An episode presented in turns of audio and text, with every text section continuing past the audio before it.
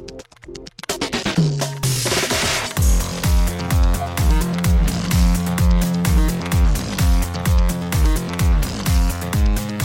and welcome to Too Fast, Too Forever. There's all kinds of family. We chose this one. This episode 142, The Fate of the Furious, Lap 7. I'm Joey Lewandowski. I'm Joe too, and this episode is brought to you by Lorel and their expandable attache case. Do you have a nuclear football you need to hide somewhere?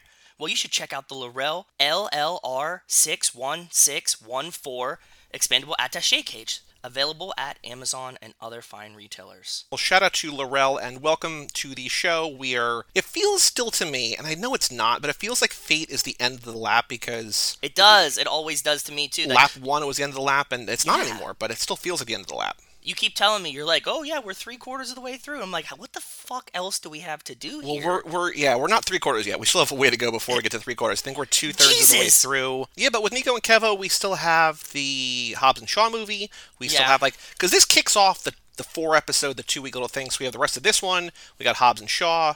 We have um, the video game. I think we're gonna do in some capacity. We got the tune up relap recap. We got the uh, You Are My Lifespan. Like there's a lot left, and then all the things in between too. So like there's a bunch of things. It's gonna be like 48 or 49 episodes this lap, and I think this is what 33 this lap. So still a ways to go. These never ever end. No, feels no. kind of like this week did up until. Yes, but now the week is over. Now we have a new president elect, which is very exciting. But Joe, Yes. extracurricular activities. What have you been up to, or have you just been staring at the news since uh, I've been watching spoke? John King twiddle his map in front of me for like four days. Is that a CNN guy? He's the yeah, he's the guy with the big magic map. I had to cut in a lot of sports in between just to give myself like a mental detox, but that's pretty m- much it. The only thing I've been doing since the last time we recorded. Um, any food or any other TV or anything like that? I'm trying to think because I'm also asking you to so I can burn time to figure out what I've been doing. Oh, you know who we we've put on for like a couple episodes yesterday? There's a show that our friend Adam really likes, and he watched like a whole bunch of it. But we watched it on Netflix. It's called Forged in Fire. Oh, the glass blowing show. No, no, no, no, no. That that was not? called no. That was called something else. This is about them making knives. Oh, so it's okay. like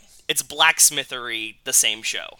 Just, Okay. So just imagine that show with them making a knife instead. Yeah, because we was like we needed something like really dumb that we could just like look at our phones during and like look up and not have to pay attention to, and that's what we put on. So we watched a couple episodes of that, and it was fun. It's like every other one of these shows. I like the craftsman shows because like these are all crafts and skills that I don't have. I respect them doing it a lot, and also Rachel and I had no idea what was happening in the show because they use like the whole knife smithery language. Oh yeah like you know this is you know six by ten you know steel rod or whatever. And like i mean obviously much more complicated than that and it was just like things that i was like i don't know what the fuck they're talking like rachel and i kept looking at each other they're like yeah we have to make a cold forge today and i was like i don't know what the fuck that is that doesn't make any sense to me and then like there's obviously like something where like if you catch the steel on fire it's broken they all know that and they kept doing it and we were like I thought that there was no upper limit to like. I thought you just get it hot, right? Anyways, I'm learning a lot about blacksmithery in, the Cool. downtime. Cool. In the downtime that I'm not watching, um, in the downtime that I'm not learning about counties in America I never want to visit. So I still have not watched a minute of the news. I've just been following along on 538 because I feel like that's like the best way to do it. Yes. Maybe I don't know. It's it's a way to do it. I don't know if it's the best way, but it's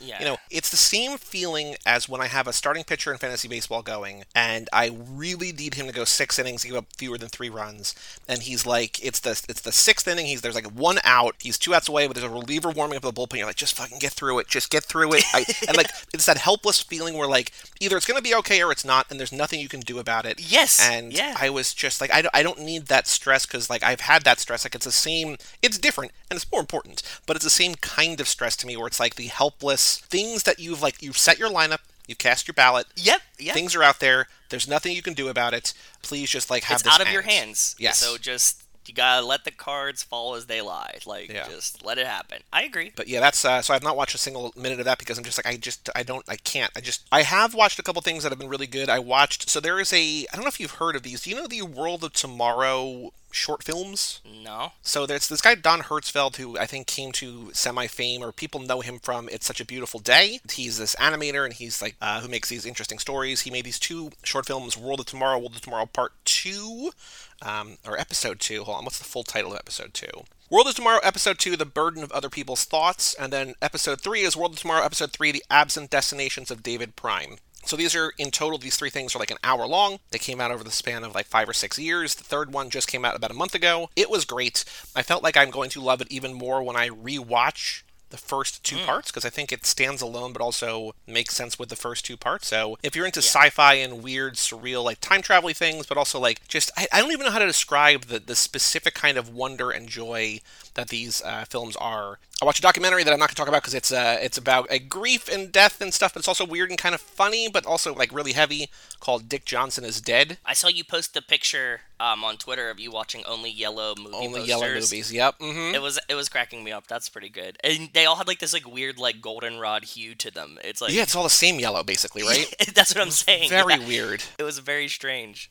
And then I watched uh, Undone, which is a Netflix, or not a Netflix series, an Amazon series, which I thought was gonna be sci-fi in the first episode. I'm like, oh, this isn't sci-fi at all. And then I finally got to a point where like it's like, oh, here's here's the sci-fi, um, but it's made by the guy I did not know or I didn't remember, but it was made by the guy who did uh, BoJack, Oh. Raphael Bob Waksberg, I think. And so it's also about like it's sci-fi, but it's also about like mental illness and like family shit. And like I was like, oh, okay, that's this is something different than what I was expecting. But it's very, very good. The reason I mentioned it, I want to make sure I mention it here, is because it stars Rosa Salazar, aka Alita Battle Angel herself. So Oh, cool. heavy and interesting. I think it ends in a perfect way. Like the top review on Letterboxd was like, I would have given this five stars if for if if not for the way that it ended.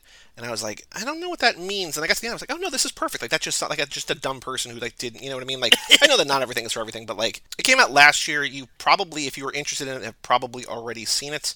But I wanted to get to it sooner rather than later because of uh, having just rewatched Alita. Um, but also in it, her dad is played by Bob Odenkirk. Oh, nice. Who we love. Yeah. Saul Goodman himself, and also Mr. Yeah. Show, Bob and David. Pretty cool. So Undone, if you have not seen it yet, it's on Amazon. Sci-fi, but also heavy family shit and stuff like that. Yeah. Anything else? Been reading, but I think that's it. Again, just don't know how anybody got any. We said this in the last episode, I think, but no, don't don't know how anybody got any work done because it's just like, uh, how do you Work do anything, right? sleep. Yeah, Yep. anything. I we haven't been doing very much. I think life is gonna go back to pretty normal soon. So Well, these next two and a half me- months might be insane, so I don't know. Yeah, but I mean, like my my life is going to go back to normal soon. True. Oh, yes, That, like, okay. I'm not going to be like you know watching TV of maps for you know seven hours a day. So You never know. Maybe you're into the map thing. Who knows? Who knows? I know so much fucking American geography right now. I never needed to know what where every county was in certain states ever. Well, now you do. Now, Now you I do. do. To change topics, we have a Patreon page here on the show, Too Fast, TooForever.com. Shout out to Cassie Wilson, Jake Freer, Ben Milliman, Nick Burris, Alex Ellenin, Justin Kleiman, Brian Rodriguez of High School Slumber Party, Ooh. Haley Gerbies, Wes Hampton, Christian Larson, Jerry Robinson, Dan the Duke, Hayden, Renato DiDonato, and Jessica Collins, aka Montez. Thank you all so very much for supporting the Thank you. $5 level or above. If you want to support the show, swag and merchandise, bonus episodes eventually, Fast and Furious Minute document, which is almost over, the first first document, access to the Fast and Furious Minute quiz, which will be public soon enough, pit stop movies and themes, all sorts of stuff, too fast, too forever.com. I just want to say Brian has a has a new uh, high school slumber party episode coming out where I I came over. We recorded a long time ago, like at the beginning of the pandemic, but it's a classic Lifetime movie called She's Too Young. Pretty much like the beginning of the greatness of Lifetime movies. I had to take them back old school and where it all began. So that should be coming out. I think it should be out by this time, the time that this comes out, or coming It'll out come out, it'll have come out yesterday.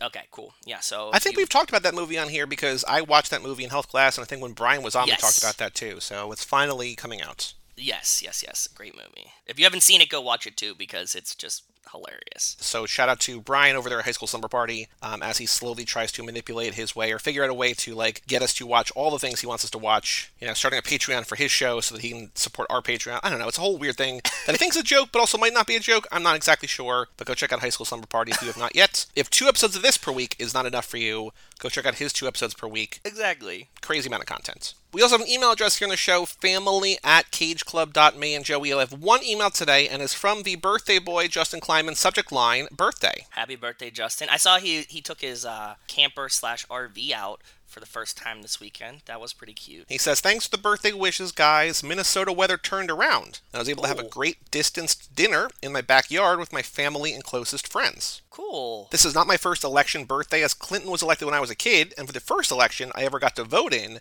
we voted in Jesse Ventura as governor. Oh, nice. With the way things are headed with Biden and Lee, it's safe to say my dad is never happy when an election falls on November 3rd. Also, I'd like to throw a special shout out to Patreon member Haley Gerbies, who wished me a happy birthday. We ended up having a fun, long conversation. Props to the Too Fast family. I'm never ceased to be amazed by all of you guys. Like we have like such a great little community going and you guys all make me very happy and make my heart warm a lot so in times like these it's always good to hear that you guys are looking out for each other that's very cute thank you Yeah, we're taking the motorhome out tonight, which is what you talked about, to a state Yep. park for its maiden voyage. I'll definitely get you some Super Horn recordings. Catch you later, Justin. oh thanks yeah i can't wait for the super horn recordings thank you buddy happy birthday again Happy birthday to Justin. Shout out to Haley. And if you want to email in family at cageclub.me, we will not be uh, having emails on Friday because we're just doing our Comic Con panel on Friday, Yeah, so there's no real intro. intro then. But Yeah. we'll get to it next week, either for either thing that you will find out on Friday's episode, what we're going to be covering. So stick around. But emails coming soon, coming fast and furious. Joe, on the streets, Fast and Furious news, is there anything you've seen uh, about this franchise or any of these actors since we last spoke? no absolutely nothing we kind of goofed, and I don't I don't know how this happened. Yes. I think we just yeah. my only excuse is that it had been six weeks since we had done this, but we just skipped. We didn't do the deleted scenes for Furious Seven. This episode, there are no deleted scenes for eight. There are no deleted scenes for Fate. but we talked about it and we like looked and you i think you looked at the dvds at some point and said there wasn't No, I just I just didn't do it for seven. There was none for six. There was only a couple for five, but I knew that they were going to be for seven, and I knew that um, Hobbs and Shaw has a ton. There are extended scenes on the Fate Blu-ray. included in the extended edition Yes. And there's other stuff. There's other deleted scenes or extended scenes on YouTube that are not on the Blu-ray, like the Ramsey and Deckard talking where Barstow is exotic to her. Like that's extended, but like that's not even on the Blu-ray. So I don't know. We were talking about this with Wes a little bit. Like I don't Yeah, know why it's it so up. Yeah. difficult to get these all in one place, but it is what it is. You think there should be like some kind of like Fast and Furious box set at this point that's just like Well, they put out a box set every time. Every time they put out a movie, there's a new box set. But I think it's still they're just missing things, and I don't know why. even if it comes out every time, shouldn't there be like the ultimate collector's edition and it would just have like one disc of like this is the deleted scenes and like here's the extended scenes and like Well, that's how they get people to buy, like, oh, this, you know, buy the re-buy for the fourth time the Lord of the Rings box set with Exactly. 60 minutes of never before seen footage. It's like, okay, so I'm gonna spend like 150 to buy the movies again for the fourth time to maybe watch special features or whatever. So I don't know. We just didn't do the deleted scenes. So what we're gonna do is we're gonna cover those during the relap recap at the end of this lap because those episodes, I'm still not exactly sure like what to do on those, but uh, we will be talking about the Furious 7 deleted scenes. The only ones on the Blu ray for this are the extended prison fight, and then there's also the extended airplane fight. So it's like underwhelming. It's like it's like oh, like what? and it's what- more of an action scene. Like that's not even for things that we want personally. Yeah, no, there's no character development or anything like that, right? It's just it's, just more, fighting. action. Yep. So So I have no idea. Like, if I'm, I'm assuming with Hobbs and Shaw, we'll probably get some new Hattie stuff. Maybe we'll get some new whatever. But like, hopefully, maybe a new Brixton. I don't know what we're gonna get. We'll get to that in two weeks. But these are it's extended, deleted, and alternate scenes. Like there might just be like alternate. I don't know. But we'll find out when we get there in two weeks. But because West was like, there's you know there's stuff there's stuff about Letty, like specifically about Letty in Fury Seven. I was like, I know, like that's it's why I wanted to do this thing. Like it, I don't know. we fought, dude. It, it's okay. the one that kind of had the most i mean the first one was just great but like the one that kind of made the most sense for this lap we just didn't do but we will cover it we'll get to it there but there is none this episode so uh, we're not forgetting or just there's nothing to talk about Yeah.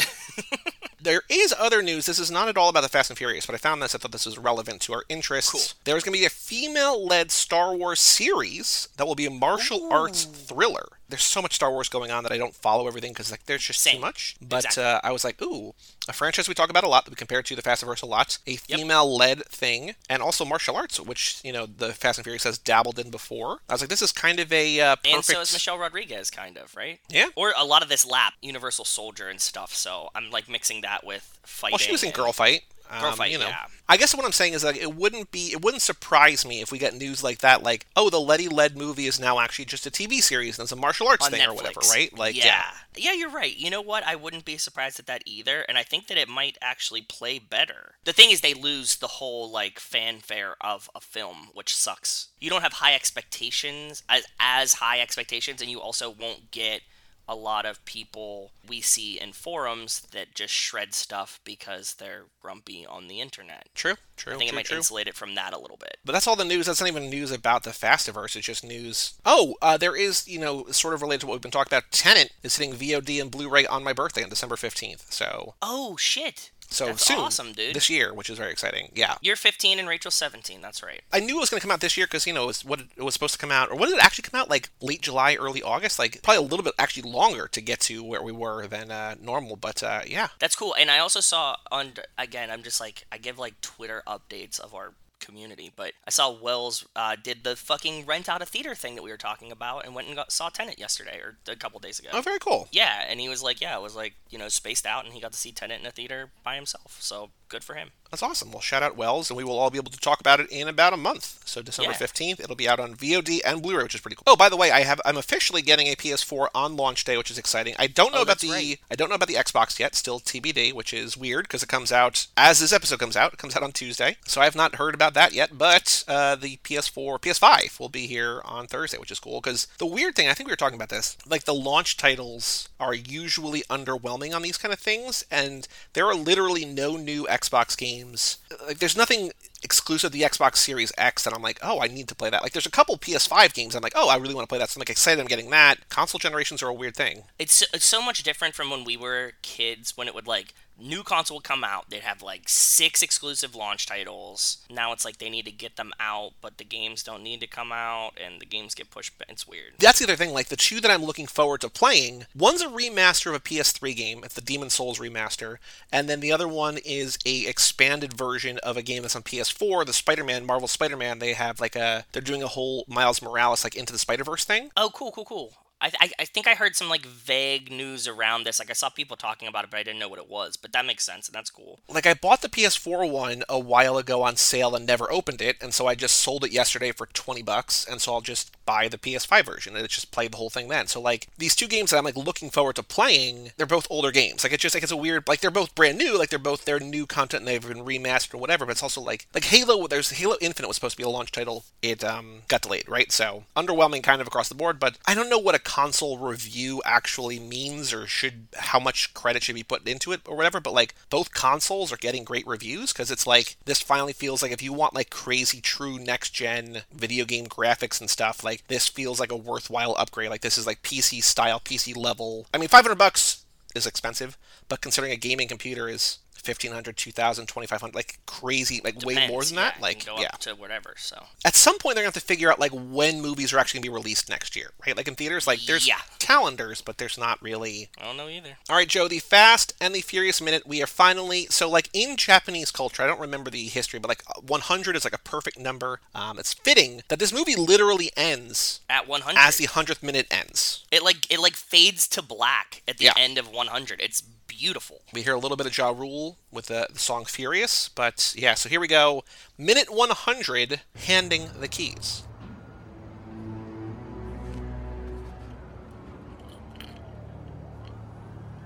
You know what you're doing. I owe you a 10 second car.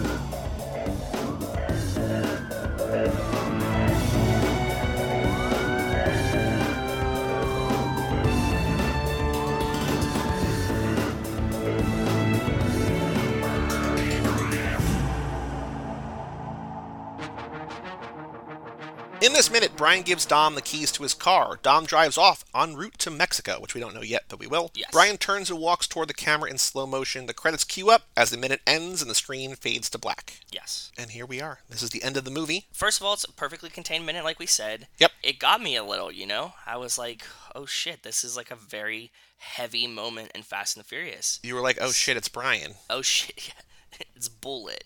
exactly. That's what I felt like. You know, we were talking last time about like neither of us remembering the last line of the movie either, and like the last line of this is perfect. It's perfect. I owe you Yes. a 10 second car. Is that, that that has to be our question, and not to skip ahead, but that has. Oh yeah, no, no, 100. percent yes. Okay, mm-hmm. cool. Because there's just two lines of dialogue. Dom's just saying, you know what you're doing, which is kind of a question. Like he, he asks it like a statement, but it's kind of a question. Like you know that you're "You throwing your you're doing, career away, right?" right? But Brian just says, I owe you a 10 second car. Dom drives off. Brian walks off to the right, symboling progress in English speaking countries. You know, like reading from left to right. Maybe I don't know. Maybe I'm looking too far into it, but that's kind of the point of this. But yeah, he walks off to Miami essentially. So we they, we're off. Yeah. What did you notice? Is there anything that you noticed uh, in this minute? I don't know if they had to time this or not. Dom definitely pulls up to the light. It's green, and as he's like making the left to go away, it turns yellow and then red. And I was like, did they just like nail that shot, or did they like wait for the light and or like time the light themselves? Huh. It doesn't feel like they did that. But if you watch it, he's like pulling like he like Brian hands him the keys, like they have like the long talk. He like makes like the kind of U-turn, right? Hits the hits the spot where he can make the left, makes the left, and as soon as the car is like making the left, it turns yellow. And I was like, damn, it's like perfect. And he was following traffic laws. Like that's crazy. You know, I wouldn't really expect that as you're like, you hear sirens.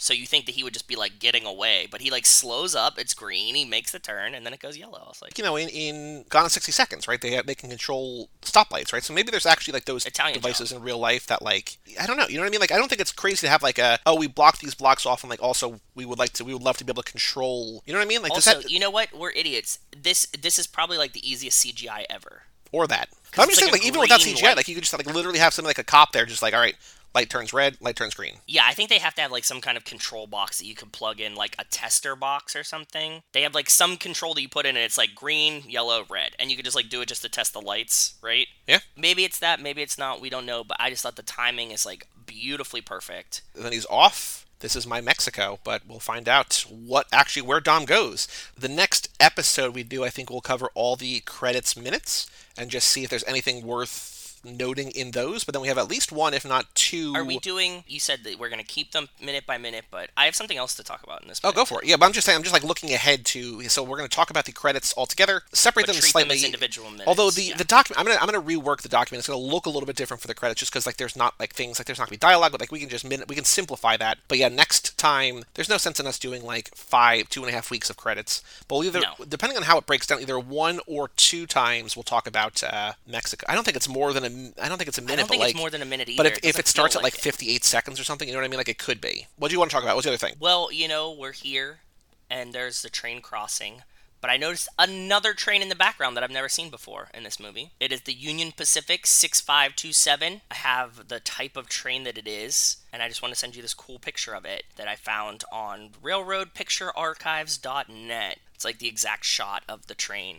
I don't know. People really like this train. This train is like, there's a lot of. I think it's a, Union- it is an iconic train. Like you know, having come from like I would mention last time, you know, my dad is a big train guy. Like I've definitely seen this train before. Like I think there are Really? just a handful of trains. Yeah, like this specific one. Like, not I mean I don't know I don't know if six five two seven, but the yellow with the red Union Pacific, yeah, for sure. people really like this one and um, there's a ton of pictures i link to the pictures i link to the type of train that it is so i got all that stuff cranking in there as well and i also didn't notice that there was a second train did you ever notice that train behind dom I did this time, but not before. you know you're so caught up in the minute of, of like what you know he's handing him the keys and he's pulling away like i, I never caught the train until this time so The beauty of so okay, the one of the books I'm reading right now is this book Point Omega, which is by Don DeLillo, who's this great American author who has written a bunch of really great books.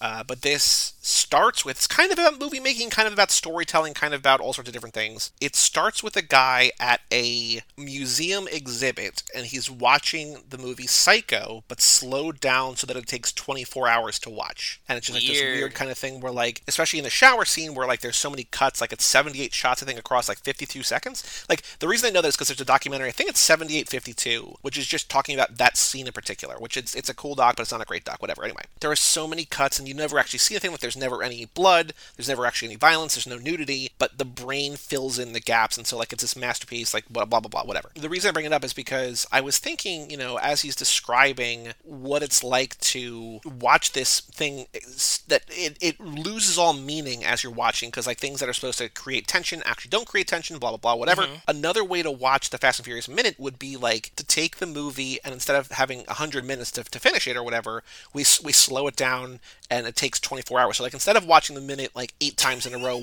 at a normal speed, we watch it one time, but it takes eight minutes to watch or something like that. Like it's just like a weird because like it's the same. We would kind of get. I mean, audio would be a little bit different, but like you still be able to be like, oh, look, there's the train in the background. Oh, what's that sign say? And like it's it's a totally different way to watch, but at the same time, almost exactly the same way to watch. Yeah, yeah, that's very interesting. And I was just like, that's not at all, you know, the takeaway, like what it's supposed to be. Like, there's more to it than that. But I was just like, oh, like this one weird thing that we're doing that, like, is not a normal thing that people do. Uh, I was like, oh, it's kind of, in a way, similar to what we're talking about here. So, interesting, interesting, interesting. I don't want to say that we're done with the first movie because we got more, but, like, we've essentially completed the first movie, which is crazy. Yeah, I can't believe it. I can't believe we completed the first movie. That's nuts. It felt good though. It's it's like it feels nice. It actually feels like we like accomplished something, right? So, our plan, we're going do the uh, credits.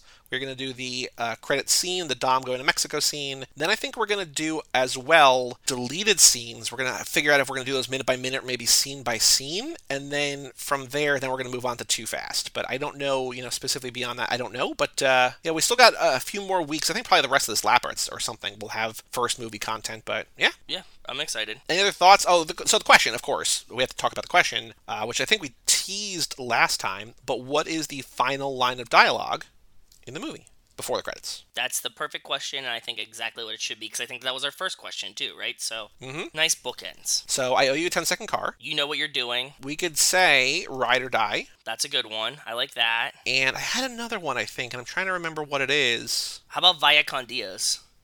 Okay, That's a fun one, right? it is. Yep, Via con Dios. And it like plays well for us. So minute 100, handing the have a keys. I owe you a 10 Oh, second yeah. car, ride or die, Oh, Via Dios. You know what you're doing. Yeah, sorry, it, it rolled to the next page on the document, so I I Oh. lost it. I was like, Turn off print layout. Ugh, get rid of print layout's the worst. How do you do that? View print layout. Uncheck it. Okay, cool. Yeah, there you go. Mu- much better. Thank you. way sir. better way way better i Way work in, i work in there way too much to not not this just like for work and stuff but yeah, print layout is the absolute worst all right minute 100 handing the keys what is the final line of dialogue in the fast and furious before the credits i owe you a 10 second car the right answer ride or die. Via con dios. You know what you're doing. Yeah, this is a good question. all right joe let us take a break and let us bring in nico and kevo to talk about the fate of the furious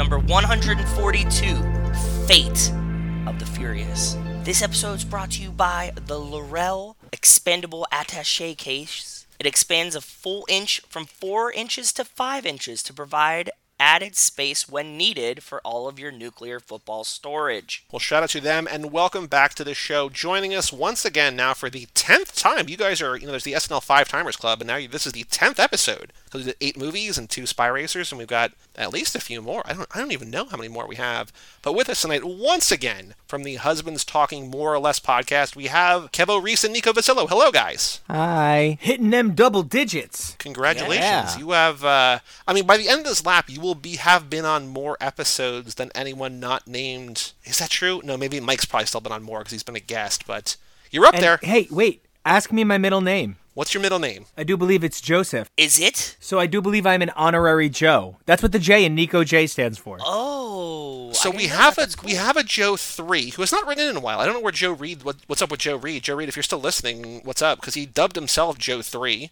Uh, Yeah. But you are, I guess, Joe four. So congratulations. Can I be like pseudo Joe or something? Like Alpha, like Joe Alpha. Do you want to be Joe Alpha? No, but like I'm not quite one of you, like because like you guys bear it as your first name, like a badge of honor, but mine is kept secret, like it's my hidden shame. You're a side Joe. I'm a side Joe. Well, it kind of makes sense that this is the episode you tell us about because at the end of this movie, we ask, you know, we, we find out the hard hitting question: What is Ramsey's last name? So, which, by the way, it's Ramsey. It's her name is Megan Ramsey. I guess it's a trick question, but they are still too dumb to know. But The other thing that happens at the end of this movie is everybody gets to meet my baby, and my baby's not a car this time, and it's very important that everybody's good to my baby named Brian. I'm so glad you did that because I was watching Colin Coward the other day. Colin Coward was doing an impression of the New England Patriots coach Bill Belichick, and his and his Belichick impression is literally your Vin Diesel impression to the T. They're like dead on. I like heard it and I was like, oh my god, Rachel, did you hear that? Like I got like really like excited about it. You got to start bringing me the questions because I'm like I'm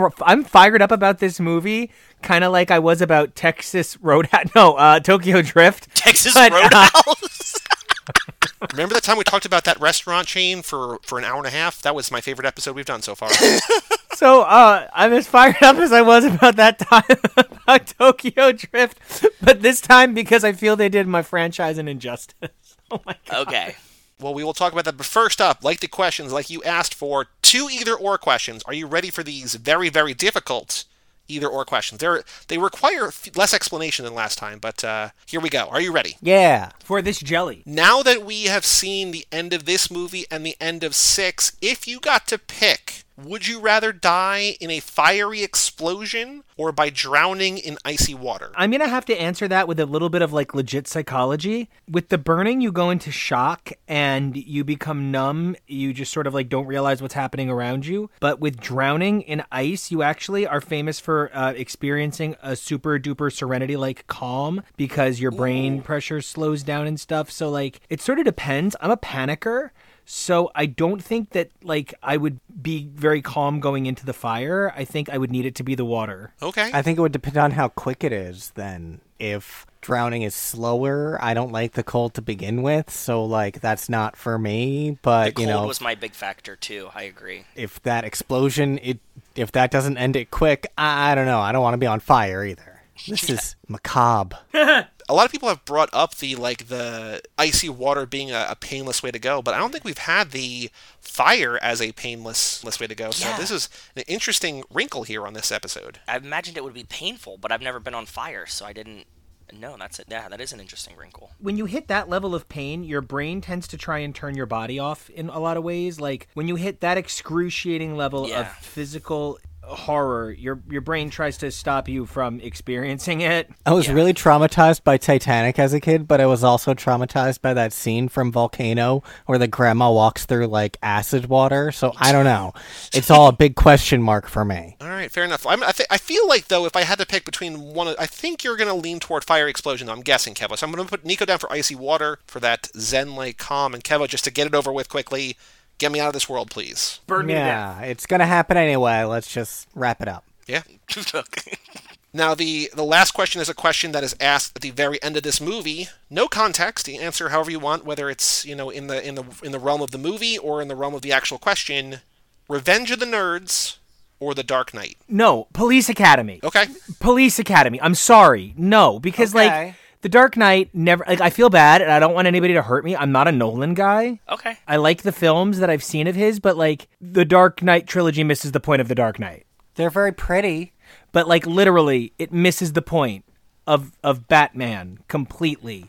Batman would not ever be like, "No, I should let everybody think I'm the bad guy to keep somebody else's memory pure." Batman would be like, "Expose the fuck." so let's not even play games, Nolan. I understand that you want visual beauty, but you got to find it in the source material somewhere. And I'm not even going to start on JGL being wasted as Robin. Okay, number two. You should really go by your given name.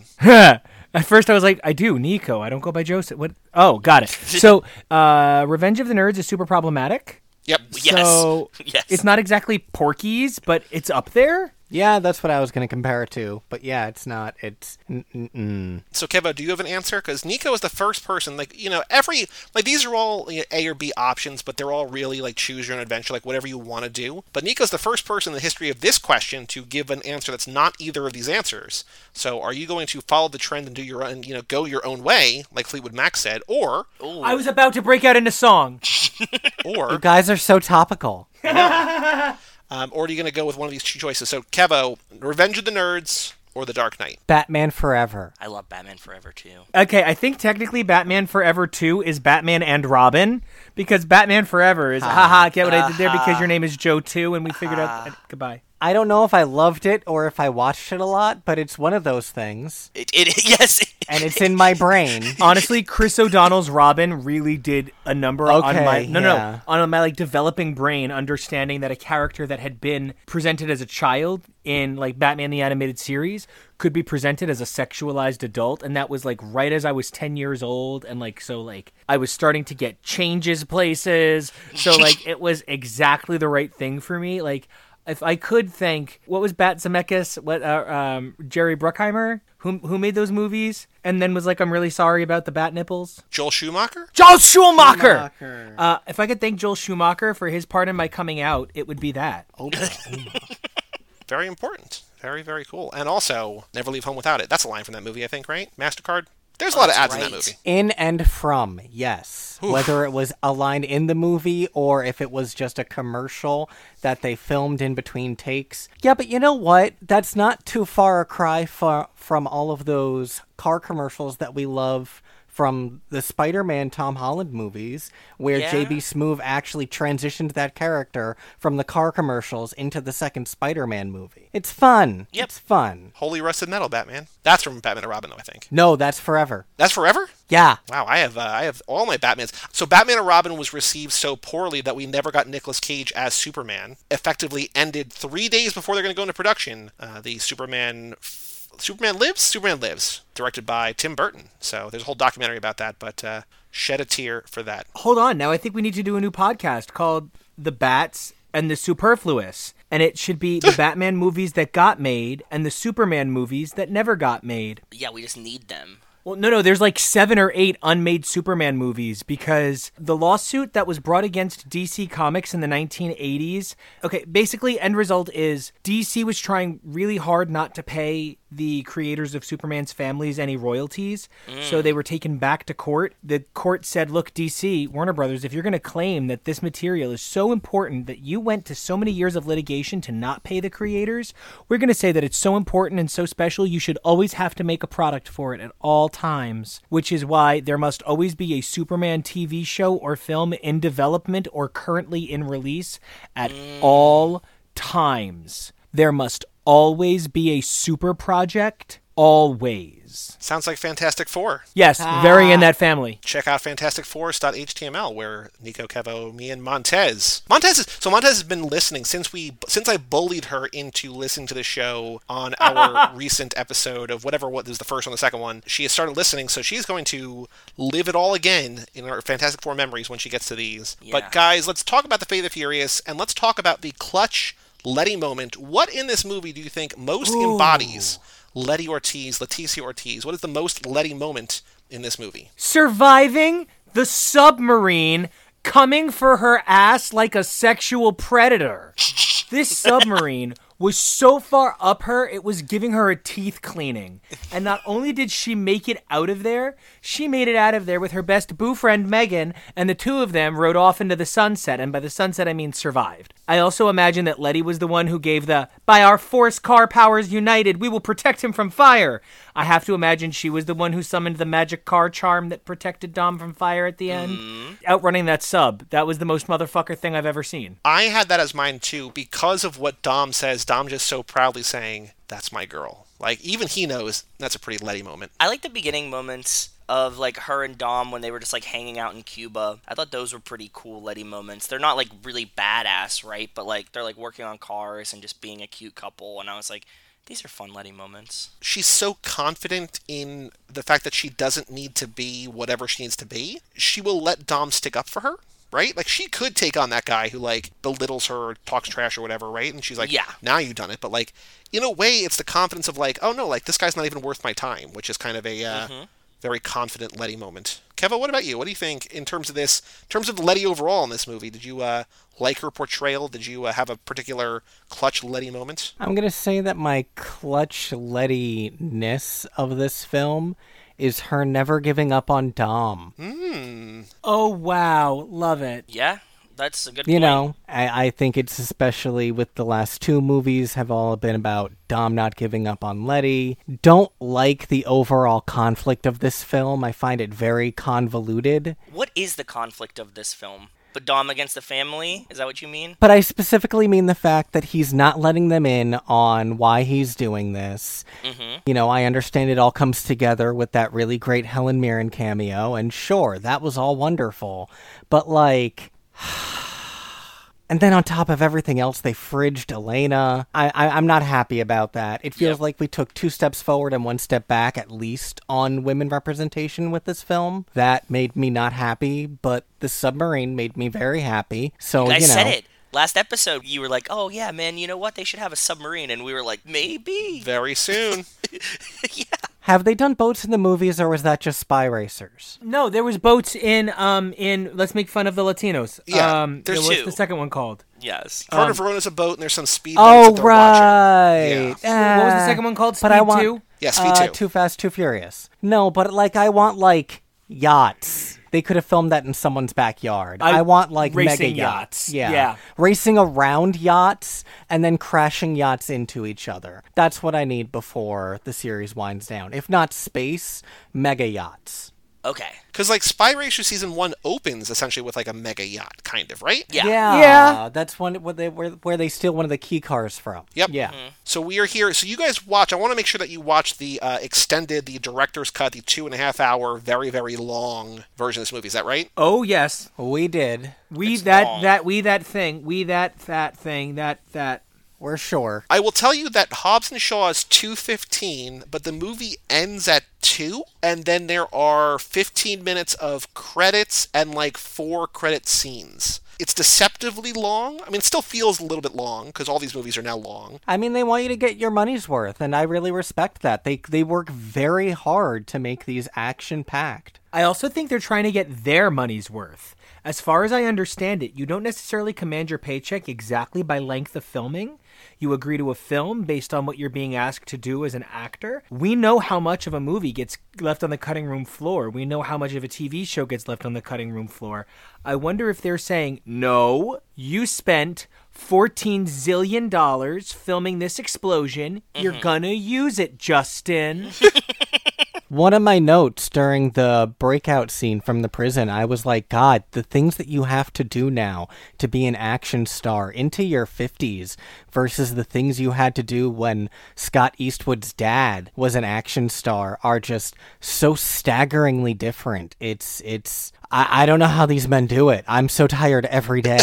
Yes. Yeah, it's I the difference between like living at the gym and then drinking gym for breakfast. like the actors don't actually have the bad habits of their characters so they look like superheroes these actors actually are eating right working out mm-hmm. doing this is their job to look that good and be able to jump around Which is why I think, and you've talked about this on your show on HTML about why it's so refreshing to see Dad Bod Thor. Like he can relax, like he can be this character that I'm sure he loves playing, but not have to spend four hours a day in the gym. Although I do want to just chime in on that. There's a lot of negativity about the fact that he is likely to be fit again in the next one. Uh, no, that makes sense. He is lost and on a journey. I don't expect him to be in Thor shape, but I expect him to be fitter and or more fit, what have you. But the idea that he would go on this journey of personal growth where he's literally saying that he is not behaving himself by not exercising, by not eating right, he has lost who he is, but he's able to find self-confidence in the new man he's become should not overwhelm the right for this character to get back to the things that they have loved for the last 650 years. He spent five years eating wrong. He spent 600 years eating right. Like, Yeah. I'm not like I'm not like don't be a skinny shamer. There is something to be said that if we want these characters to keep growing and not just stagnate in our favorite like I don't want baby Groot to stay baby Groot forever because that's a cute moment, but that's not going to survive a franchise. Yeah. Bro Thor needs to just trim down a little bit. He should still have a tummy because God, that man would look good with a tummy. And he should still have those rockin' arms. You know, let's find a middle ground that isn't fat shaming and isn't the only form of a healthy body is an unfit body. I'm not sure what I'm trying to express there, but I think it's there. Yeah. I get it. No. There's there's there's a middle ground somewhere. So aside from thinking this movie is too long, what did you think overall of the Fate of the Furious? Because then, you know, I think Joe has kind of alluded to our initial thoughts, and they have shifted over the time over time. But uh, what did you think of this movie? Did you like it? How does it compare to other ones? Overall, initial thoughts of the Fate of the Furious. I mean, I kind of hate the Furious.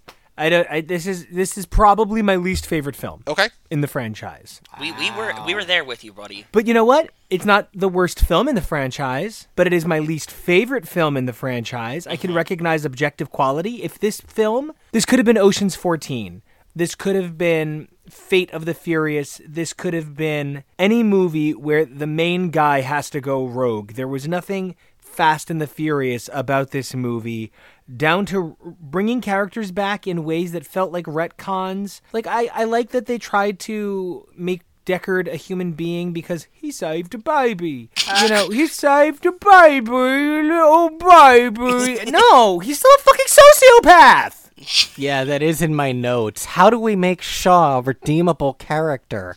Pair him with a baby. I mean, I get that, but I also, you know, I love him and the baby. I love the Chipmunks thing. To this, to the greater point, though, like, how do they redeem him? You're saying, Kevin, but like, how do we get it to a point where people will want to see him as the lead in one of these movies? Yeah, no, I get that. I also feel like this should have been a Christmas movie based on the ice stuff and the chipmunk song, just like a few more nudges, and this would have felt very Christmas. Kara Gaylor Regan and Jordan Poland Clark of the Wistful Thinking podcast, they have on their on when they were doing their podcast, they were talking about like Jordan has this thing where she wants to turn everything into a, a circus show, Fast and Furious, but like the circus show, like with like stunts and aerial tricks and mm. whatever. But then Kara has also talked about like turning things into like ice shows, I believe. This might not have actually happened, but it just feels like something that Kara would want to do. And I feel like this is kind of ice capades. Like there was what? No, there wasn't Fast and Furious on ice. There was a car show, but Joe, we didn't have Fast and Furious on ice, did we? No, but that would be marvelous. Can you imagine that? I want Vin Diesel Yes. to actually play dominant too. And, like see him on ice skates. Wouldn't that be great? And sing. And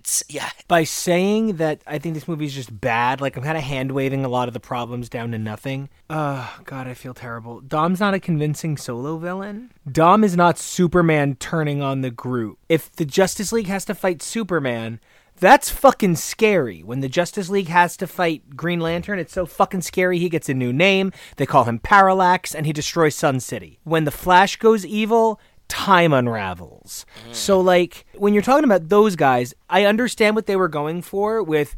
Nah, you just don't know Dom. He'll take on an entire Russian gulag by himself. This just felt like a loose plot pasted against bits of some of people's favorite Marvel movies. There was a little bit of X Men First Class here with the submarines. A lot of it felt very Avengers. This was just an unfocused cash grab to give them some space to psychologically process the loss of Paul Walker and reinterpret the story in a way moving forward. Yep. I've never believed you guys more that Vin Diesel and The Rock don't get along because they had no scenes together two movies in a row, and that is fucking bizarre. my great hope, and we've talked about this before, but my great hope is that, you know, in wrestling, there's always the people who turn heel and there's, you know, the surprise comeback and whatever, that, like, there's a chance that this is all an act, that they are actually not really, they don't hate each other, that this is just, like, they're splitting things up to bring them together for this, like, end game where in Fast and Furious 10 or 11 or whatever, they come together to literally save the world and save fran- the franchise and all of our hearts and whatever. But yeah, it's hard to watch these movies and be like, oh, you guys just like the two most famous, like the two top billed people. Although I think Statham's maybe second, Third. third. Like you guys just you, you're never together. Like it's it, it, you guys hate each other. It's really hard to miss, and it's really awkward, and it definitely cuts into the films. Also, you can't call Brian and Mia. Yes. No. That's my Letty impression. It would, it's, it's going to sound really bad, but like, hear me out. I would have much rathered it if at the end of the movie, out of nowhere, the baby just showed up on the doorstep having been on the plane. Where did this baby come from? And then it turns out that it was Brian, and Brian just like, boop, it's a baby. Oh, I thought I thought you were going to say that there were two parachutes on the plane, one for Cipher and one for the baby, and the baby parachuted out and landed exactly at 1327. That's a much more beautiful dream that I wouldn't dare to dream after the shit this movie did to me. That's more of a Spy Racers plot. Yeah, true. That's a Tony Toretto story. Oh, guys, I'm sorry. Look, no one be mad, but I I found out the connection John Cena has to Nine. No. I mean, it's that you're they're there. That's just news. That's out there. Part of the relap recap, where like we sort of say goodbye to, we do our exit interview with you guys, we get your rankings and everything. Like part of that is going to be watching the F9 trailer with you, and they reveal that in the trailer. But it does feel like you could ostensibly watch a trailer now because like Hobbs and Shaw, for all intents and purposes, exists in a separate universe altogether. It's presented. Fast and Furious presents. Right. Hobbs you and could Shaw. watch It's a nine, side the trailer quest. for nine now. I don't want you to because I want to watch it with you and I want to hear your reactions in real time. It's not a spoiler for anything other than just like what we already know about the new movie. So like, yeah, it's it's a weird thing, right? They really wanted to get real Olive Garden about it. When you're here, you're really, really family. Yep. Yep. Um, okay, so back to Fate before we get into F9. I f- hated Charlize Theron. As soon as we start the movie and like like I see the the image, I'm like, oh my god, hideous white girl dreads. Oh, I hope she's not important. And so then we hit play, and the movie's going great at first. There's this, you know, there's a lot of like Cuba big dick energy, right? Like you know, it's, it's very my family trying to have an Easter. it, it all seems very familiar because everybody's arguing about who gets the driveway. It's all making a lot of sense. Dom is like, I'm so cool, I don't need this car. which Kevo, you had the best point about that. Oh, the fact that he just didn't want to ship it back to America when they left. Oh yeah, that absolutely has to be why he gave up the car. then all of a sudden, you know, he's walking and he's like, on my way to get my Cuban coffee. What was have had a night? all of a sudden he's like, Hey, you having a problem with your car, blonde lady with dreads? and she's like, I have a giant hairpiece. yeah, she's like, did you know these aren't dreads? These are actually extensions. And he's like, I could fix your car. And she's like, but first you'd have to fix yourself. I know everything about you. and he's like, Well, then how many dollars do I got in my wallet? and she's like, you've got a baby you didn't know about. How many dollars is that in your wallet, you dumb blonde? I meant to say you dumb bald bitch. He would look weird as a blonde, first of all. he doesn't look great with hair in general. So, like, he's so gorgeous bald. So stay bald. Second, what does she show him on the phone? Because he seems at least like a little surprised to see Elena and a baby. I'm not sure that's what she showed him on the phone. I don't know either. Or maybe that's just Vin. Like I that wonder might if just it's be just Vin, like a text okay. message that just says, "Tom, you have a child." Like you know, I don't, I don't know. I, you know what? I can hope that it's a picture of Elena pregnant, and so when he sees Elena and the baby, he's surprised. Okay. But or maybe uh, just yeah, like a so sonogram. And what's the turnaround on these movies that she cuz like how old is the baby? She had to have Yep. been pregnant, you know, for however long. What's what's up? Well, so then as we keep going, and it's like, We got a mission, and I'm the rock, so I would know. and then Letty's like, all right, we're gonna drive, and then Roman and Tej come in, and they are just, you know. I love the Heckle and Jekyll roles they've sat into. It's really attractive on them. I think making Tej smoother than Roman, but kind of sort of a huge geek, is a cute contrast for them. I think that Roman is a little bit is getting a little bit too whiny though. Yeah, he's absolutely rapidly losing believability as a member of this gang, right? He is, as the kids would have said a couple of years ago, not Gucci. Oh, I thought you were going to say a cuck. uh, soy boys. So they're all like, okay, time to go on this mission. And they go on the mission, and all of a sudden, Dom just goes rogue. And everybody's like, wait, what's happening? Dom's going rogue. I don't believe you. Well, you should. And so then, okay, w- some of the worst dialogue ever in these movies, as much as I love these movies, but when he's like, It's not too late, Dom. and Dom is like, "Dom bot do. and just kind of like stomps off like Frankenstein, right? And then it's not even 10 seconds later, and Dwayne The Rock Johnson, highest paid actor of 2019, says, Now it's too late. No! No! It's been 10 seconds, you dumb bald bitch! No! See, and my sticking point was earlier when Letty was saying, I was thinking earlier about how, what what kind of a dad you would be Yep. when she's with Dom, and I'm Yes. like, could you telegraph harder that there's a baby in this one? Rachel said the same thing watching it this time. She was like, "Wow, foreshadowing." Like, Well, not what we'd be like as parents, what you'd be like as a dad. Oh, oh, oh, oh, she removes her own agency. Ah. So, oh my god, because it's his kid, not hers. So, oh, so mad. Yep. Well, so speaking of foreshadowing and choreographing, the point at which The Rock decides he's going to make himself a fluffed Eastwood pillow by starting with uh, Scott Eastwood's neck and his junk, Oh my god, he turned Scott Eastwood sideways. and that he even says, a little tight in the crotch. Everything about that couple of minutes is just like, how many dicks can you fit in a car? so then they go upstairs. Eight. Well, evidently right now because we're in fate. So they go upstairs, and speaking of little bald bitches, we have Deckard Shaw just conveniently opposite Hobbs. And if Hobbs wasn't like, It was all part of nobody's plan. I know, but if at that point Hobbs wasn't like, I need a transfer. I need a transfer because there's a scary former action star after me. Please. I liked that Shaw called Hobbs Hercules, though. Ah, I got that reference. Jason Statham just gets more beautiful by like the minute, which kills me. Cause I don't, I don't, I don't. No, Deckard Shaw literally killed like thirty people in this movie, And he's he, such trash. and he killed like thirty people in the last movie. Mm-hmm. And his mom's trash. His mom is such a fucking chav. you fucking know she is. You just you just know that she literally blows off family members' birthdays to get home and watch EastEnders, She has okay? every episode taped on DVR. Don't touch it. and she just can't wait for somebody to bring back Hollyoaks. Is that one over yet? No, but that one's for kids. Oh, is Hollyoaks? It's fine. it's fine. So, Holby City. uh, Colby City? Holby. Holby City. Hold me, city. Like ER. oh, okay. Or you know, and for and for New Zealand, McLeod's daughters. So. okay, so back to this movie. the point at which Mr. Nobody is a somebody in this film kind of starts to give me a headache. Is he a government agent or is he a genie? I can't tell. I think you just rubbed the right ring. You know what I mean? So then they're all down at the high, you know, they're going downtown, baby, your street in a hideout. And they're down there and they're hanging. They're just chilling. And then all of a sudden, Are you just going through the whole movie? kind of. uh, well, till I stop caring. Charlize, and, uh, what was her name again? Cyndaquil? Cipher. Yes. Cipher. Yes. Okay, Fire. so- So Generation Two, Generation Three, Fire Starter Pokemon. Yes. Sybil Shepherd and Dom show up. And the weirdest part is the make out with me in front of your girlfriend because it's all about power. Yep.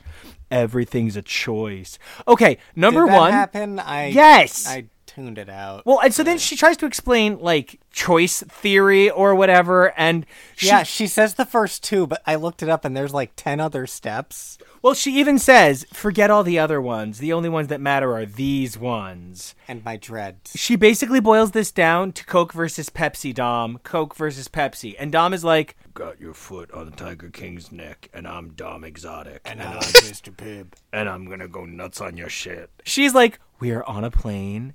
And I have a bunch of people with guns, and their only job is to kill your baby. I'm gonna kill your baby so much. I'm really gonna kill your baby. Oh my god, I would love Cipher so much more if she was played by Heather Locklear. Not even Glory Days Heather Locklear. No, right right now now, right now, anything to get more Amanda Woodward, right? Anyway, So I, God, we cannot stop. Like that was so disappointing. So I, at that point, kind of stopped paying attention because the movie got a little bit too long, and I started paying attention to some stuff on my laptop for a little bit. And when I came back, I swear to God, when I came back, Luke Shaw was there, and I was like, yeah. Well, that was like well. well, no, no, I know. I'm kidding. I'm kidding. I'm kidding. But I kept thinking that Dom had to come back to the good guys sooner than he did, because basically he pulls an American cavalry and just shows up at the end of the war movie and goes, "Now we're here and you're saved." And we did it. yeah. Yeah, no, it takes way too long. I really genuinely there's nothing more I love than watching somebody who believes they're actually undefeatable be defeated. Like when I see Firelord Ozai humbled at the end of Avatar the Last Airbender, that's one of those it feels good in my soul kind of watching someone realize they've lost it all. When I see Thanos defeated at the end of Endgame, I get a special feeling in my heart when he like looks at this human being and is broken. I have a feeling that like Justin Lin sat down Charlize Theron, who uh, to this day, I just want to remind everybody, she was the first person born in Africa to win an Oscar for acting. First person. At the point at which she realizes that it's all about to fall to shit and she's willing to sacrifice everything and destroy the sub, there's this moment in her eyes that's like, I swear to God. Justin Lin was like, So, Charlize, I want to talk to you about Well, being so in a movie. just, and she was just like, real quick, Justin Lin didn't do this one. He's still the Hickman of this X Men. Sure. Okay. Okay. From fair what I understand, it's still like Justin Lin's Fast and Furious. From what I understand, like he's still very involved in the process. Right. Yes. Because he was doing Annabelle or something. He did something. I don't remember what he was doing this time. Kevin, do you know? He was doing Conjuring, Conjuring. Okay. Yeah. Okay. which is like my favorite movie series ever. So that and Alien, I swear, The Conjuring is some of the best movies I've ever seen. So he sits her down and he's like, Charlize, I want to talk to you about being in a movie with me. And she's like, I absolutely think that's fabulous. I would do that in a heartbeat. Talk to me about it. And he's like, You're going to play the villain. And she's like, That's terrific. And he's like, And you're going to have predator dreads. And she's like, I was an alien. I'll do it. He's like, Okay, great. Here's the thing I'm not in it. And she's like, What? And he's like, Too late. You signed the contract. I'm a sea witch. And like, he ran off with her voice. And so now she's stuck in this fucking movie. And Justin is nowhere to be found, not even to choke the shit out of her. And he's all, and she's all mad, right? She's so mad. She says, Fine, I'm going to give this moment one glorious piece of acting that they'll never forget. I'm going to light their asses on fire. And that moment, when she realizes she's failed and she has to make that beeline for the cockpit security room. That is like such a consummate piece of acting. It's not even funny. It, she puts more into a look than most people can put into an entire film. And it's so stunning because it just stands out as so inappropriate in this film. Charlize embodies everything that we kind of didn't like about this. So I think that your perception of her and like the frustration I think you have with like how she could be great and how she brings greatness into this into like a part or a thing or a character that doesn't have much more there. I think is all well founded, something we've talked about almost every time we talk about Yes. this movie. What turned the corner for us, and why the last time and this time I like this movie more than ever before. Now that we know she's coming back because she's in the tra- I, maybe sort of a spoiler, but like if you know about no, John no, no. Cena- I, I flat out asked Kevo. I literally was just like, Kevo, she doesn't come back ever, right? Like, I kept saying, I want this movie to end with we found her splattered on the ice. I guess that would kind of offer a closure too, but like I'm just glad that there's more to her and that there her character will have an arc because like we've talked about different trilogies within the franchise and like this kind of feels either like a transition into the end game or the beginning of the end game and We're for in the her end game character now. to just be so weird and vague and like not really have a plan in mind. She seems so aloof to me, like this whole movie. She like has a plan, but she doesn't really seem like she's actually trying to do it. It's so strange. And it turns out she's behind everything, but at the same time, like, meh, she's not really that involved. Although what there is the connection, I'm not sure if you guys it's it's overt but also like not really sold in a way that like should be, but we are finally also realizing in this movie that there is an interconnectedness between the villains and that seemingly like half of the movie's villains up to this point have been directly or indirectly working for Cipher. And so like there's kind of a shared universe that is building here that not only are like bad guys joining the family, but there is like this overall kind of nemesis and enemy whatever that is mm-hmm. building toward a greater thing, hopefully, if they can stick the landing in these final three movies. I do think it's really important that they understand that this film departs from the previous films in such a dramatic way that there's no going back. In a little bit of my research uh, further into this film, you know, and I wish I'd looked up the date this movie came out because I, I kind of regret that I didn't. In mid 2019, they considered making a Cipher spinoff. There is an entire pre production log on developing a Charlize Theron spinoff. I don't know if we knew that. No, I didn't know that. I found it in my research on Twitter for this that like um, Hollywood Reporter had it. They're possibly going to do a movie about her. Well, because like I guess that makes sense because you don't hire someone like her to be like an underwhelming villain in just one movie, right? She's like the girl with the mud flap tattoo. I mean, like, I guess it would also be kind of like weirdly fitting as she gets replaced as Furiosa by Anya Taylor Joy, who I also love. For her to then kind of assume this other mantle would be- be kind of cool. But that is not happening anymore, Nico. Like, that never got past pre production, I guess? Uh, I just don't see anything new on it. Okay. One thing that I noticed in this movie that was very strange, we might have talked about before, but I don't remember. In Seven, when they rescue Ramsey, and they're like, "Oh my god, you're a, you're a woman! Like I can't believe that you're a woman! Like we thought we thought you were a guy! Like how can you be a woman? Like there women can't be hackers! Like it's just what what is going on?" So like there's that whole like subversion of what you expect the hacker to look like, to be like, whatever, right? Not only is she a woman, but she's beautiful and whatever. In this movie, Ramsey, who has blown everyone's mind by being a beautiful woman hacker, is like, Cipher can't be a woman. Cipher's an organization. It's like, well, what do you like? We just did this. We literally just did this with you. I didn't take anything in terms of gender from that moment, though.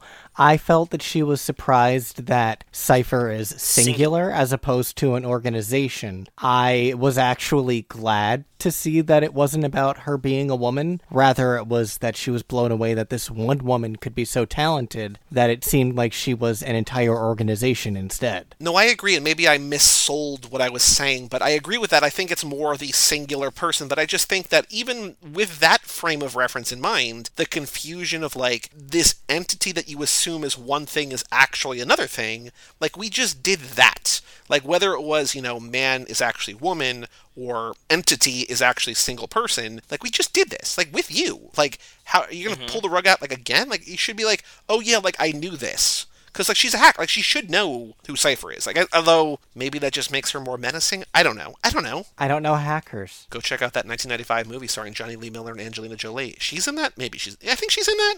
Yeah. Yeah. Also, one thing that I thought was interesting in that kind of comparison sake is that very early on in the movie, I think in the maybe when they're lying in bed together in the scene that Kevo you brought up before about like, I wonder what you'd be like as a father. Dom says to Letty, "I'll always ride for us," and she says, "Yeah, but would you ride for the world?" And it's like, oh, like would you go for something bigger than just us? Little nobody is like on the inverse of that. Like instead of say instead of like telling Hobbs like, do this to save the world, he's like, do this to save your daughter. And I feel like that is an interesting juxtaposition or parallel or comparison that they're setting up. Like one man is doing it for the world, but one man is doing it for his daughter or his whatever. Like mm. it feels like there's something that they're mm. trying to set up that they like almost immediately drop. They're trying to save the world, but it's also about a baby, and it's like they're trying to save the world, but you also have a daughter, and it feels like are you what are you what are you getting at here? Like I feel like they're setting things up in the early the first act of this movie that doesn't really pay off. Like it's kind of about being fatherly sort of by the end, but not really. Not in a way that really I don't think it's effectively paid off, is I guess what I'm trying to say. I definitely more noticed it leading into like, you know, do it for your daughter, it's family, he's my son, we're family, all this family stuff. It's always family. I do wonder though,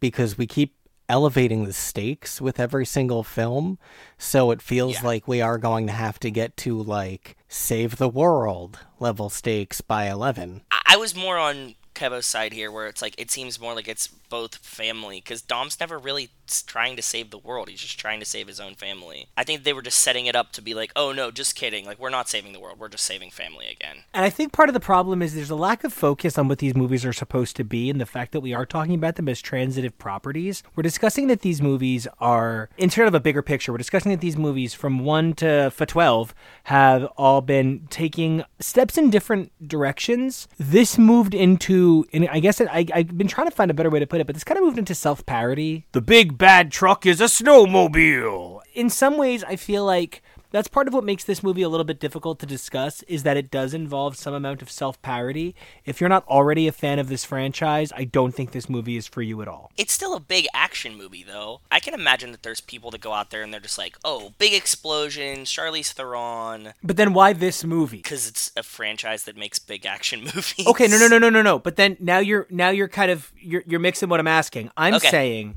if this is just a generic action movie, if there's nothing really that Fast and Furious about it, it's just kind of like a generic plot. And if we took the Fast and Furious out of it, what about this movie was special at all? I can get big explosions from anything. So that's what when we're watching it now, knowing that Charlize comes back in nine, and knowing how I felt the first time I watched four without seeing five and six, that there's a lot that we're missing that Justin Lin has in his head to expand upon in the next set of trilogy. And that's why we have optimism for this movie. Why does it need to be a Fast and Furious movie? It's just a big generic action movie, but you also have the Fast and the Furious, so like why not put it in this world too? You know what? I'm going to take us back to earlier in the episode and put it to you this way. This is sort of like Police Academy Mission to Moscow. This was them doing a pivot away from the heist movies they'd been doing for a while and instead trying to do a spy thriller. This cast isn't really set up to be spies. They mm-hmm. all yell too much. So and many obvious jokes to the orange car. both of those fall under the genre of action films, but they're different kind of action films. And so, like, this was the franchise taking a swing at trying to do something cool, like spy stuff with submarines, and some of it worked and some of it didn't. Dom's not a good spy. That's just, it, it didn't fit right. And hopefully, we return more to form as we return to Justin Lin, because that is an enormous factor you need to consider as well. The fact that this was a completely different guy, that always makes things stand out a little. I really appreciate how you're framing it, but then they took a swing and they missed. I, I really feel like this stands out as a, a sore thumb. I'm a big proponent of I shouldn't have to watch two movies to make your one movie make sense. Agreed. That's fair. Why Yep. should I do your work for you? If you're the storyteller, tell me the story. I don't want to have to knit it together unless it's a knit it together project like a Lost, where half the fun is doing the work and finding the ARG clues, like we enjoyed with a lot of the side material they released for Gravity Falls. It adds to the experience, it does not define the experience. Making me watch another movie to make this one have value, then you didn't really make a great movie, you made a good entry in something sequential. And it's a very long movie. You can't say that you couldn't find the room to make certain things flow better for this film as an individual. It's totally fair. This is low on my Fast and Furious fun havings as I watch them, but uh, we have come around more on it recently. Also, on a more personal level, they came into my city this time. So I'm watching this entire time and I'm like, no, the Met is not south of Times Square. No, I can tell where that warehouse is, and there's no way that they would make it to Midtown to help in time. You've got to be kidding me that cars are actually moving this quickly through Midtown. No, no, no. so that was a wonderful feeling to be like, I actually understand this city. So don't, you can't drive like that here. Yeah, I take tea and coffee don't come for me. it's weird that they took this long to get to New York, right? No, it feels very realistic, like they understand that you can't drive in New York. So, so they just never went because they couldn't be fast or furious. No, they can be furious. Motherfucker, I have to get somewhere! But, like, they can't be fast. Nobody walks in LA and nobody drives in Manhattan. True. we were sort of joking because like Kevo, you had said that the end of the movie, in particular in terms of the geography of this movie, ended up being right near where the book that you wrote is set. Is that right? So you kind of had that personal connection to it, and you were excited about that. Do you want to plug that book? Because I don't know. I don't even know if I knew that you wrote a book within striking distance of this uh, family barbecue at the end here. No, you're fine. Uh, it's it's something I'm writing now. It's not something I have written yet. Okay, well, that's still So- very, very cool. I like that a lot. Oh well, thanks. we were joking in the thread that this movie ends with you, but it also kind of begins with Nico because Nico has, I don't think, gone a full episode without mentioning that he's Cuban, and this begins in Cuba. So, like, I'm I'm wondering, and by an episode I mean of any of any show. I don't think I go a full hour. Yeah, as people who have been uh, critical, Nico, especially uh, as someone who's been so critical of this franchise in terms of um, cultural like misappropriation, kind of, or like not exactly getting the what it's what it's like to be in a certain place, like. Malappropriation. What did you think of their depiction of Cuba in this? I think it's a well intentioned, common mistake. Okay. I need you guys to come along on a journey with me. Take Imagine us. being like uh-huh. eight years old again watching Nickelodeon or Fox 5 Kids. Somebody's like, I'm new in this town and I'm from an exotic, far off land. And the white kid that you're supposed and the white kid that you're supposed to be is like, "Oh, where's that?" And then they start to sing a song in the music of their exotic people.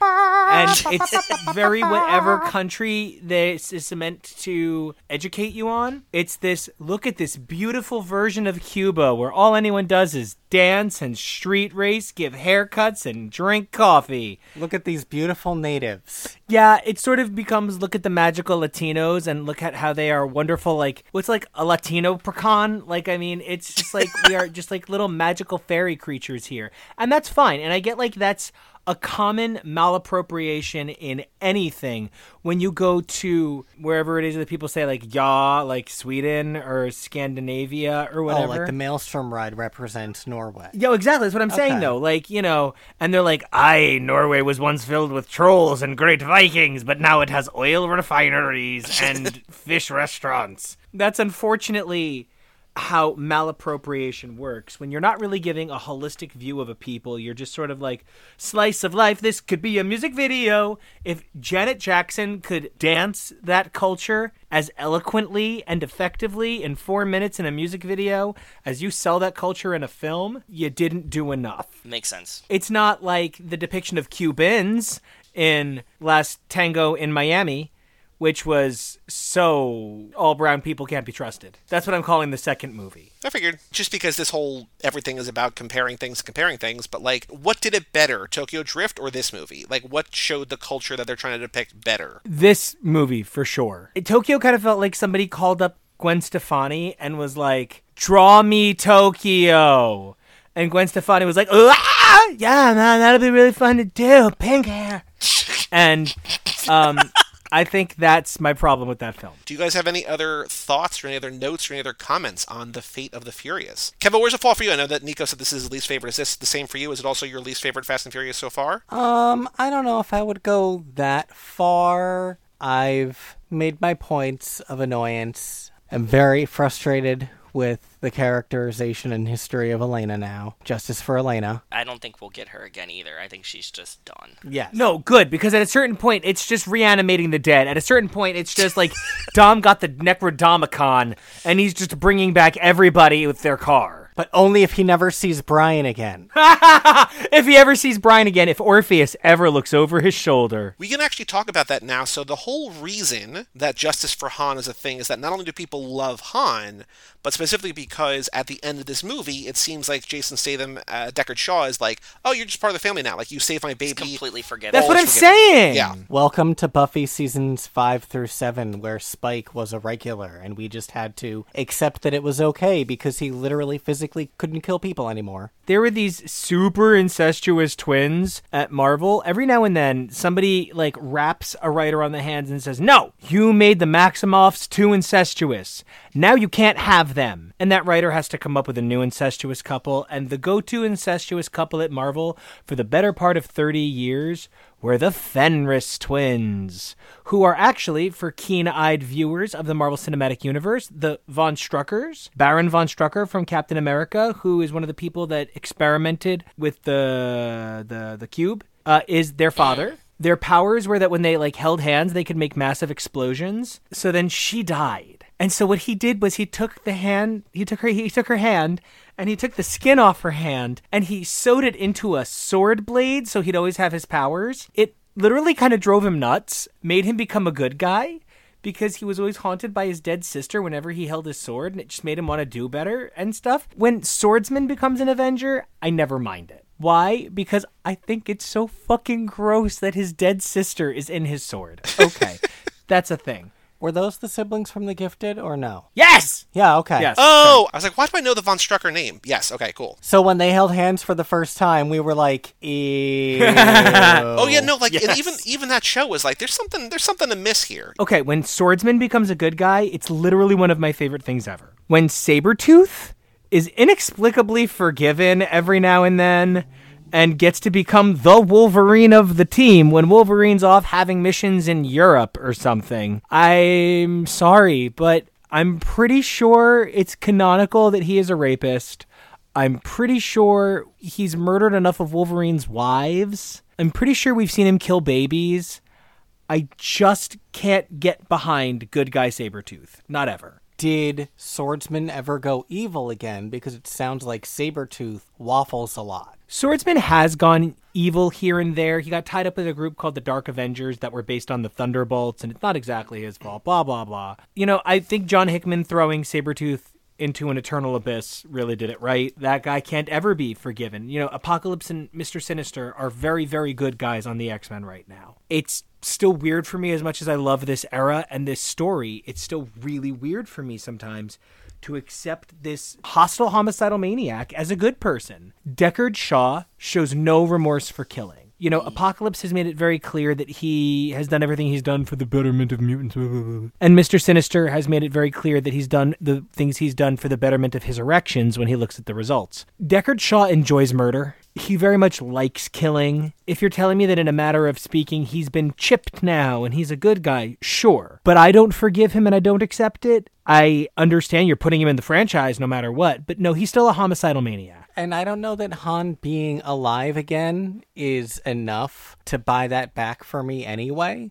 So I don't know what they can do in 9 if he is still alive. It could always be, be a flashback. I don't think that even if he is still alive, that you can really buy that back for me. That's the big. That's, I mean, that's not the big question, but that's one of the big. Que- well, I guess I guess the big question is what's the like just I guess Han question mark right? Like it's. I do wonder. I, I I think it's kind of like too short of a, a turnaround time for you guys, but going from eight to nine, like I do think that the trailer alone for nine makes eight more redeemable. So you know, we'll see. Any other thoughts? You want to play a couple games? Game. First up, this ain't no 10 second race, aka boy do we have a podcast for you. So when we did, talked about Furious 7, let's see what's going on. So hold on. So first up, do we I feel like we got points on air last time, but I don't know. We'll see. We'll see. We'll see. We'll see. So first up, I got Sweet and Sour Lux at sour underscore Lux. That was the back and forth with uh, Random Vimo, who said that his parents wouldn't let him watch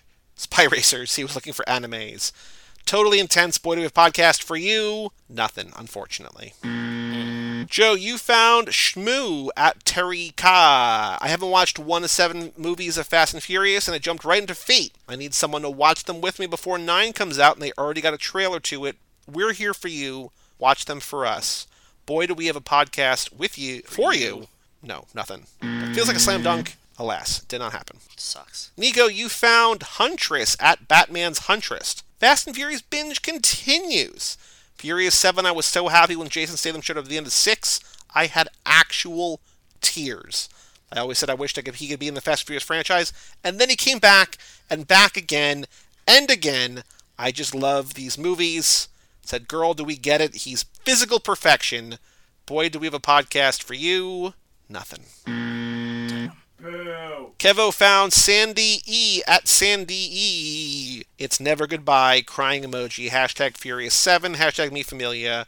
Screenshot of the TV with Paul from his car looking at Dom at the end of the movie. Crying face, crying face, crying face. Boy, do we have a podcast for you. Nothing. So I guess I hmm. misremembered getting points because why? Oh, for 4. What a terrible, terrible thing. Well, I still believe in us. We can do it this time. It's our week. Nico did, uh, so he's got Josh Frulinger at J Frua, and he's got this long, long, long thread where he's talking about Fast and Furious. But the one that he found that Nico's replying to says, hmm, hard to argue with this take. And then it's a screenshot of a headline that says, Vin Diesel says Furious 7 ending is best moment in cinematic history. Ooh, Boy do we. That's for you. Yeah, Nico, that's a good one. Whenever you find a thread, I feel like it, it feels like it should be a slam dunk, but isn't always a slam dunk because I don't know why people just don't. Just I like I like everything. Like not to be that guy, but if like you take the time to reply to me or shit, as long as you're not like, Yeah, man. I enjoy being a part of the master race. Isn't it great being white? I'm likely to reply. Like Likes are free. They don't cost anything, right? So like, it doesn't cost any money to make somebody feel good. Well, Exactly. Like when when we posted about our Comic Con panel, like there was someone who was very clearly a bot that replied like, "Brother, I found you" or something like that, and like Nico liked it. I was like, "This is not this is not a person. Like it's very very clearly not a person." But Nico threw him a like. likes are free. They don't cost anything. Likes are fucking free. All right, Kevo, you have Chef Swagger from Hell's Kitchen at Chef Spurls. The beginning of the Fate of the Furious is ridiculous. That's just it's, this whole tweet. I love it. That is the whole tweet, and it felt very Kevy. From there, I'm on board with it. I found Kenneth Pattengale at K Pattengale. He's a singer, songwriter, guitar singer, slinger in the Milk Carton Kids. I like this tweet a lot. I don't know that he actually likes these movies, but he just says, enjoying a nice evening in watching The Fate of the Furious, and then it's a screenshot of the Google search with Vin and The Rock and Statham all side by side, all smiling, laughing, all bald men. Boy, do we. Please pay no attention to those earlier bald bitch comments. I too am a bald man, and and I'm, I'm very into being bald. So Joe, did you find a tweet yet? This is right up your alley, but it was just too perfect. It's in response to Alexis Rom Walker. Andrew has me watching Death Proof, and y'all, just why? And the response is from at yo underscore v underscore la underscore papa, and it's oh my god. Then watch Planet Terror, then Machete, then Machete Kills. Yeah, and then Alexis responds and says he was just talking about Planet Terror, but said he hasn't seen the machetes yet. I might die if he makes me watch all of them. Crying, crying, crying, crying. Boy, do we have multiple episodes of this podcast for you. Successful round. I mean, hopefully successful. We'll see. Because last time felt Hopefully. successful and we went 0 for 4. So, Fade the Furious. There's not that many more times for you guys to get points in this game. So every everything matters now. Every tweet counts. Not like in a shitty way, but I feel like we're never getting off of this show, so I I don't think that's possible. no one before has requested additional episodes, and also no one has ever like we've never had the video game or season two of Spy Racer, so like there's just more things. So Also, they're gonna keep making these movies. You guys are always gonna be back. So we got at least eleven. Uh, we got like three more movies out of you guys at the bare minimum. I'm hard in places I never knew I could be. well, the last thing to do before we say goodbye is to talk about one more game, to play one more game. Dude, what's my car? Dude, what? My car. What? Your car, dude. It's a Miata. It might be. I haven't found the car yet. Okay. We're gonna go pick a number between one and nine. You guys pick. Seven. All right, we're going to West Hampton. What's up, Wes? I always go with eight, but I couldn't go with eight because this is eight of the Furious. So like, oh. But eight's like my lucky number. So like, I didn't know what to do. Well, so here's a question for birthday's you. 6'8". I know you I'm don't always really like this 6'8". movie very much, but where does this title fall in terms of all the ones? Uh, Do you like this as a title, as a punny title? I genuinely fucking love the internet's hatred of this title. really? Are you not aware that the internet hates this title? I, I've never like thought about it or looked it up. Okay, Like, so the internet hates this title, and I'll tell you why. why? This title is stylized as the word fate, whereas Too Fast, Too Furious got a number two, and the next film gets a number nine. They literally, the one time it would have actually made sense to use the number, didn't. But they do in some of the promo stuff. The like, internet it's always F eight. Just kind of gen, generally, genuinely, just hates these movies. Like these movies are like the most hated billion dollar movies I think ever. Uh, you know, I don't know. There's Avatar. There is Avatar, but like Avatar is like a like I feel like people like there was like a a, a, a, a haze. I don't know. There was also five minutes where we all cared about Tiger King, but that doesn't make it okay. true, true. We, that's the second time you've brought up that we've brought up Tiger King this episode. So I thought we were all out of our national nightmare before you know I have to watch this Nicolas Cage TV series where he plays Tiger King. So That's the only reason it's in my head right now. Because I came across that earlier and I still think it's too embarrassing because the fervor for the show is so fucking long gone, nobody is interested. no, not even a little bit. All right, here's from Wes Car Pick. I know you have like a thousand pictures, which is great. I'm glad other people started sending them in. I have one for you whenever you get to it. It's a bit of a departure from the supercars and old school muscle cars. This one is more about the story. Our friend JB, the very passionate fan of things I've mentioned many times, is a little older than us. He grew up in Rockford, Illinois, always wanted to be a rock star. After he graduated high school in the early 90s, tried to get his band to move to LA, but the rest of the guys were too nervous to make the move. I guess he figured if they wouldn't go to LA, he would try to get them close. Did a bunch of research on music scenes and landed on Tempe, Arizona. It's a big college town and only about six hours from LA. After he'd been there for a little while, he needed a new car. He didn't have a lot of money, but he wanted a convertible, and it had to be big enough to carry his bass and equipment. So these are all hints sprinkled in, I'm mm. sure Okay, yeah, yeah. he brought his gear to the dealership and test fitted several cars, and what he ended up with was a white blah blah blah blah blah that he put cow print seat covers in. My mm. favorite part of the story is that his gear fit in the back barely, and his bass had to ride up front, so if he met a girl at the show and they wanted to go back to his place, she had to follow him in her car because he couldn't fit his gear and a passenger. I mean, he could always do the Han and Giselle, just like have her sit on his lap, right? There's there's always space. Yeah. He also couldn't put the top up with his gear because his bass stuck out the top. It wasn't great for the three days of rain that Phoenix gets, but other than that, he said he loved this car. We actually went online a few weeks ago to see if we could find one for sale. No luck yet, but we're going to keep looking. His wife is thrilled. Included are pictures of him from around that time. So picture this guy driving around in a white blah blah blah, top Yeah. down. I almost said the name there, which would have been devastating after I read this whole email. Top down, bass sticking up, hair flowing in the breeze. I'm going to send you these two pictures of him and the band so you can get Okay. a sense of like what this guy, what kind of car this guy might drive. It's a white convertible that's big enough for gear but not big enough overall in general. I have no idea what country this is. Oh, you don't know what country it is. Weird. It's- Okay, I was thinking American. Oh, ooh. This is confusing to me. It's a joint effort. It's American and another country simultaneously. Is it like an eagle talon? No. Um, Nico Kevo, do you guys want to take a shot in the dark at what this convertible is? I, I, I, I didn't know two car companies could work together. It's like Hobbs and Shaw, like they should go together, but they do. A lot of times, these car companies, like a Japanese car, It's make a BMW Chevy.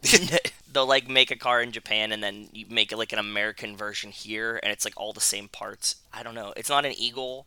What's the? I don't know what the make would be of like a mixed. So, in the name of the car, neither manufacturer is in it, although it kind of is in a weird way. This was manufactured and made available, so the variation of a certain car available in North America from 89 to 01 as a joint effort between this one company and another company. And in the last three years that It's it a Pontiac the name changed. Thunderbird Mazda GTZ XD7. Mazda GT XD7. You got some letters right. You're welcome. Uh, Joe, too, I think I actually just carried us across the finish line. If you could please just drag our asses. I have no idea. I, you gotta tell me. Let me describe the car. Hold on, 'cause I haven't described the car at all yet. It is a convertible. It is white. There's also a picture where it's red. It's a very boxy convertible, and I don't know if that's the style or just the early '90s of it all or what. Uh, not a good-looking car. A LeBaron. No, a Sea Breeze. Chrysler Sebring. no. I don't know. The mix of it, I don't know. One of these pictures is in front of a graveyard, if that helps. Is it a Hearst? What the fuck, Joey? It does actually. It's a two-seat sedan. There's a it's a soft top convertible. The front is very bare. Okay, wait. Is it a Pontiac? I have a joke. I gotta go. Bye. Bye. I, it's it's a very plain car. I felt like if you didn't know it from no. The the joint thing, I don't know how you could get it. Yeah, Fiat. No, it's uh, it's okay. Here's another thing. It's initials, like the car, the, the name of the car, the initials of that, like the the first letter of the two words, are the also the initials of the American company that made it. MG. Other way around. Oh, GM. General Motors. Yep. So it's it's a GM. It's a it's a GM. Okay, can you give us a continent Uh, what? for the other company? Can the other company? Oh, can we uh, know the Asia. continent? Asia. Asia. Okay. So now we're thinking. You so know, it's Japanese. two words. The first word is a G, and the second word is an M. General Motors. I don't. Know. No, it's a it's a Grand Miasma, Grand Marquis. Nope. It's a car that I've heard of, and I don't know why I've heard of it. a gubernatorial mansion, No. Very timely, though. right? I got nothing. Go ahead.